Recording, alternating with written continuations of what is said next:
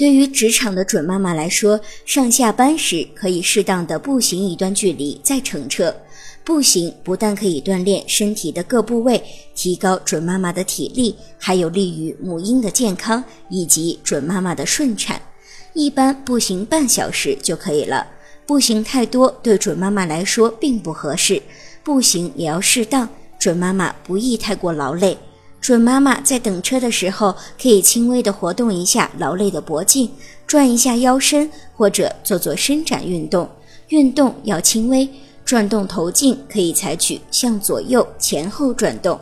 转动腰身，每次活动十至十五下就可以了。活动剧烈会打扰到肚子里的胎儿。